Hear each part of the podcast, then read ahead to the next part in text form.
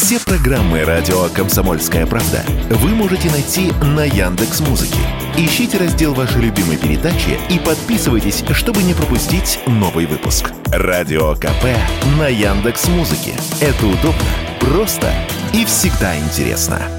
Начало нового 2023 года ознаменовано рядом важных событий, которые коснутся каждого жителя России. Кого-то ждет небольшое прибавление доходов. С наступлением 2023-го проиндексировали пенсии неработающим пенсионерам, подняли минимальный размер оплаты труда и прожиточный минимум. Материнский капитал тоже проиндексируют, но это будет позже, с 1 февраля. При рождении первенца он составит 589,5 тысяч рублей. Семьи в этом году начнут получать новое универсальное пособие на детей. Оно объединит ряд действующих мер поддержки, включая выплаты беременным женщинам, которые встали на учет на раннем сроке, а также денежные начисления в связи с рождением и воспитанием ребенка до 17 лет.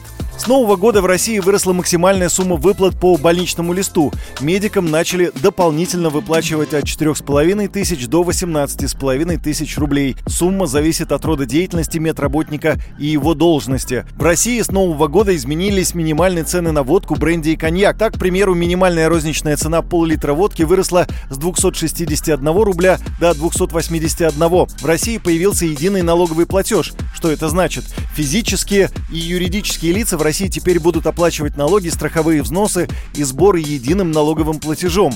Налоговая инспекция сама распределит поступившие денежные средства в счет исполнения налоговой обязанности. В России появились трудовые книжки нового образца. Утвержденную правительством форму бланка, а также инструкции по введению и хранению документа скорректировал Минтруд. В частности, ведомство исключило некоторые устаревшие положения, регламентирующие способы заполнения и учет книжек работодателям. При этом пользоваться трудовыми старого образца можно без ограничений.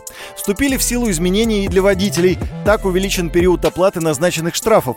Теперь на это отводится 20 дней вместо 10, как было ранее. При этом, если штраф оплатить в течение первых 10 дней, по-прежнему действует скидка в размере 50% от его суммы.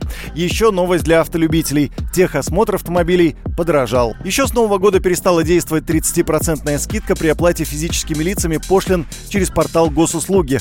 Таким образом, получение загранпаспорта через госуслуги будет обходиться дороже. В России более чем на 8% повысили стоимость железнодорожных билетов. Кроме того, на отдых в Турции придется отдавать чуть больше. Там с января начал действовать новый налог на проживание для отдыхающих в стране туристов. Ну и последнее. Россиянам теперь требуется шенгенская виза для въезда в Хорватию. Эта страна стала частью шенгенской зоны. Юрий Кораблев, радио «Комсомольская правда».